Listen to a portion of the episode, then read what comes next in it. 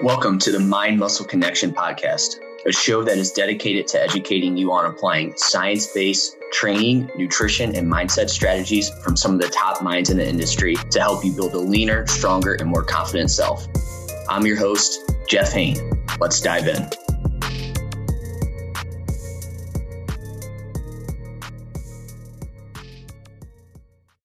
Hey guys, welcome back to another episode of the Mind Muscle Connection podcast. Today is a solo episode and I have a topic I want to go into. That topic is upper body movements that need to be in your program for muscle growth. And these are like, they're going to be, they're not like exact exercises, but they're going to be the movement patterns and whatnot, the things that you need to include. Before I dive into that though, I just want to go over a few ways you can help support the podcast. So if you are sick of just focusing on weight loss and instead want a body recomp, then my one-on-one online coaching program is for you. I help you lose body fat and build muscle with my body recomp training, nutrition, and lifestyle methods. We look at things like your lifestyle and biofeedback to individualize your training and nutrition program to you and your specific needs. There's also at least one to two bottlenecks that I, that we figure out that are keeping you from seeing the results that you want to see. And these are going to be things outside of the training and nutrition protocol. So if you're interested in that, the link for that is in the show notes, or you can reach out to me on Instagram and we can chat about this in more detail. If you aren't interested in full coaching, I do one-on-one consultations where we troubleshoot any issues you have and or map out a game plan for the next couple months. If you want to learn more about a body recomp, I have my 75 minute masterclass on body recomp, what it is, how to do it. And you can find that, you can find link to that in the show notes as well. And Next, you can follow me on Instagram, Jeff, H-O-E-H-N underscore. And that's where I am most active on social media. So if you have any questions or anything, that's where you can reach out to me there. I also do Q and A's and things like that as well too. And then lastly, if you found this podcast to be helpful in any way, if you could leave a rating and review, and that will help more people find this podcast. And again, I appreciate everybody that listens to this podcast. So with that out of the way, let's dive into today's topic. Are you wondering what movements need to be in your upper body training? So I got you covered today. In this episode, we're going to go over movement patterns that are in each client's program and the typical volume of these as well too. And so let's dive into that. So we're going to break this down into, so again, this is upper body movements that are in each client's muscle building program. And so we're going to break this down into the staples, things that probably should be in it, and then just things that are going to be optional based on like goals, right? So first part, category one, these are going to be our staples, right? Like these are going to be in a client's program if they're even if they don't have much time again this is this is the foundation right? These are going to be exercises that are probably going to hit multiple muscle groups. So again we want this to be the staple of upper body training okay? So category one staples. First is going to be a pushing movement okay? Men may opt for more chest work over women right? Women may opt for more vertical pressing like shoulder press or high incline pressing. So that's going to be different. So pushing is anything where you push your body away okay? So this can be chest work this can be shoulder work. So like I said, men are probably going to typically opt for more chest work. This isn't to say that women don't do any chest work. It's just probably a little bit less, right? So we're going to do more like bench pressing, incline pressing, fly, stuff like that for men. And then women's going to be maybe more so like bench pre- incline pressing. And reason being is just most women don't typically care about their chest development, but we do want to get some sort of, of chest work in there. And then again, like for pressing, it's probably going to be a little bit more overhead pressing for women and whatnot versus for men. So for men, I typically do about 75% of chest movement to vertical overhead movement, sometimes 100%. So what that means is for every four exercise, three of them are going to be more like chest kind of focus versus like shoulder focus.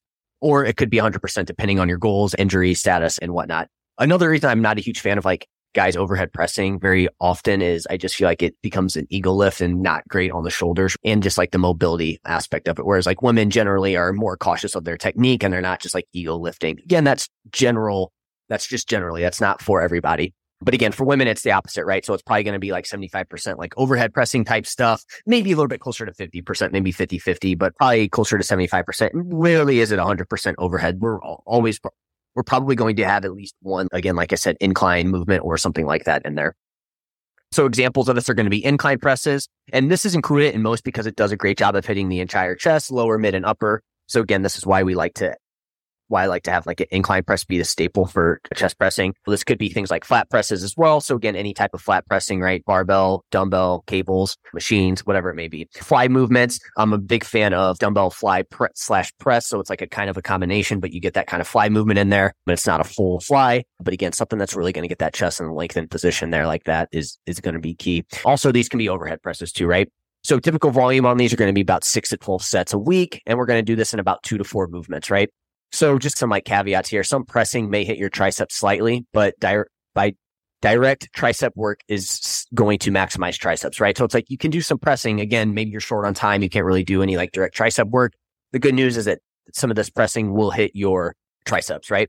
And then all pressing is going to hit your anterior delt, so the front delt, right? So even if you're doing, this is why, and we'll get into this more. This is why I don't necessarily have everybody do overhead like shoulder pressing because basically any fly, any pushing movement, pressing movement is going to hit your front delts. And then like to hit the side delts, we'll do like lateral raises and stuff like that. And then rear delts, that will be like rowing and whatnot. And so the front delts get, delts get hit a pretty good amount. So I just find that too much shoulder pressing, especially for guys, can tend to be a little uh, just the same thing over and over again, redundant. And the big reason is because all pressing is going to hit your anterior delts there. Now they are going to hit the side delts a bit, right? More so than overhead pre- that versus like incline pressing is probably not going to hit the side delts, right? So we do have to keep that in mind. And that's why I will do this. That's why I don't completely neglect overhead pressing as well. Okay. So next is going to be rows. Okay. So 50% of back training is going to be a row variation. Any exercise moving a weight in towards your torso, torso horizontally from straight out in front of you is going to be a row. You can bias more lat or upper back. So lat is going to be like elbows in closer to your body, not letting arms go past your body. Think about driving your hands to your hips. It's going to be a little bit more lat focused there. Upper back's going to be elbows flared out a little bit more. And we're going to have a, a proud chest. Okay. So any type of rowing here, cable rows, barbell row, dumbbell row, machine row, whatever you can think of here, that's going to be a rowing for the back. And these are also called like horizontal pulling movements. So again, we can make this lat bias. We can make it upper back bias.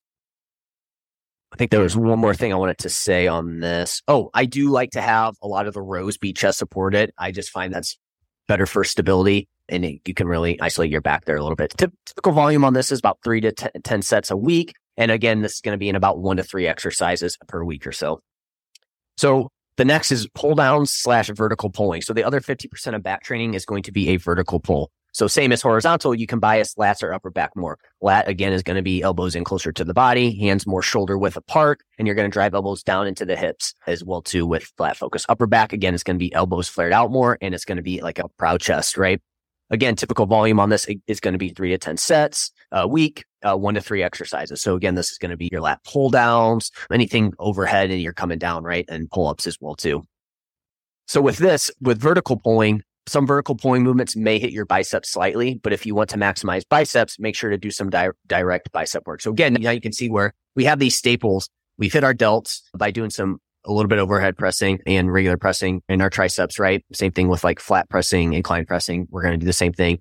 And then we do back. It's like we have our upper back, we have our, our we have rowing, we have pull, pulling, vertical pulling where we pull down.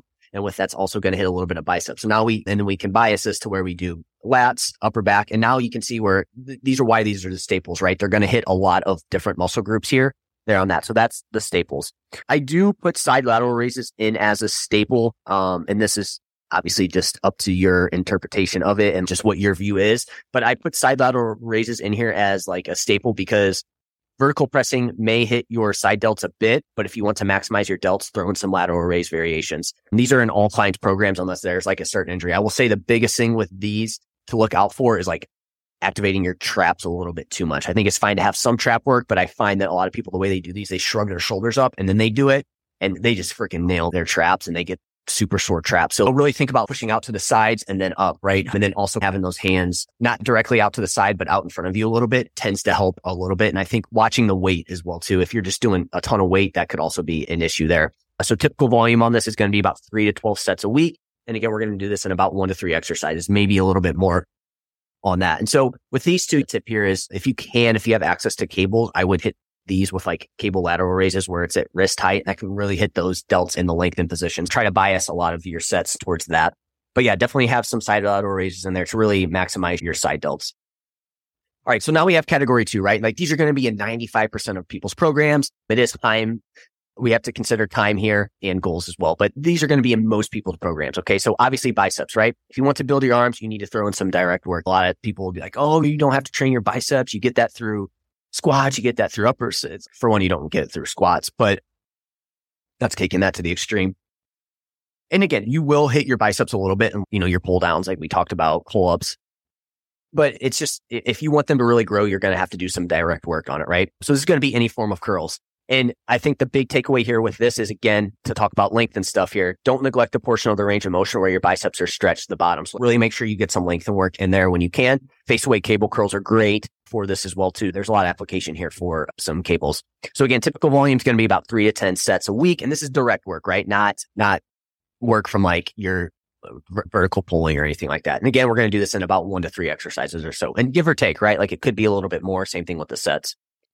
Another movement that's going to be in most programs is going to be triceps, right? The triceps will indirectly get hit with any pressing movement, as mentioned earlier. So if you are short on time, your baseline will be covered there. However, if you do want to get bigger arms and you do really want to work on your triceps, it's a good idea to throw in some triceps exercises into your routine, specifically tricep extensions. It's probably a good idea to find at least one to two exercises that hit the triceps in their lengthened positions, things that are going to be overhead. Again, cables are going to be your friend here on this dual cable overhead, single arm cable overhead. Again, if you don't have access to it, that's fine. We can make it work with dumbbells, but those are probably going to be your best bets on that. And again, we want this to be about three to 10 sets a week and one to three and within one to three exercises there. Okay. And then the last category, just to sum it up, we have our staples, we have our pressing movements, we have our rowing movements, we have our pull downs, pull up movements, we have our bicep. Those are the staples. Then for our, and then side lateral raises are also going to be part of the staple. And then for things that are in 95% of client programs, we have biceps and triceps. Again, we want to really build out those arms. And now we have category three. And this is going to be on an individual basis if we have these in. Okay. Everything on this list is based on the individual, what they want, and if they have time to do it, right? If they don't like training traps, we're probably not going to do it. If they don't want to have bigger traps, we're not going to do it. If they do want bigger traps, we may throw this in. And if they have the time to do it, right? So somebody that doesn't want to grow their traps, they don't have a lot of time, we're not going to throw traps. We're not going to throw direct trap work in there. So we have traps, forearms, and abs. So again, abs, it's why is that? Why would that not be in every program? The abs will grow, that not grow. They, the, you can maintain your ab muscle by bracing and using it in like compound movements.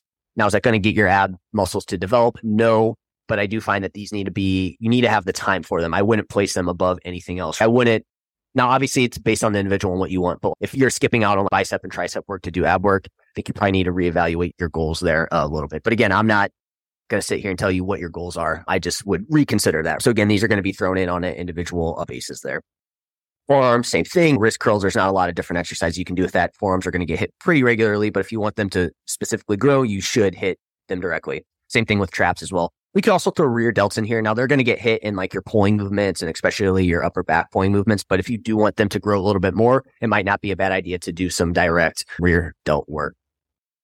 So that's it for the upper body, right? Those are the main things. Those are going to be what's in all clients' upper body programming. We have our staples. We have ones that are in most of the programs, and then we have things that we need on an individual basis. So that's it for this episode. If you guys have any questions on this, let me know, and I will chat with you next time. Thank you for listening. If you want more free content like this, follow me on Instagram at jeffh91 underscore or visit jhhealth.net. See you next time.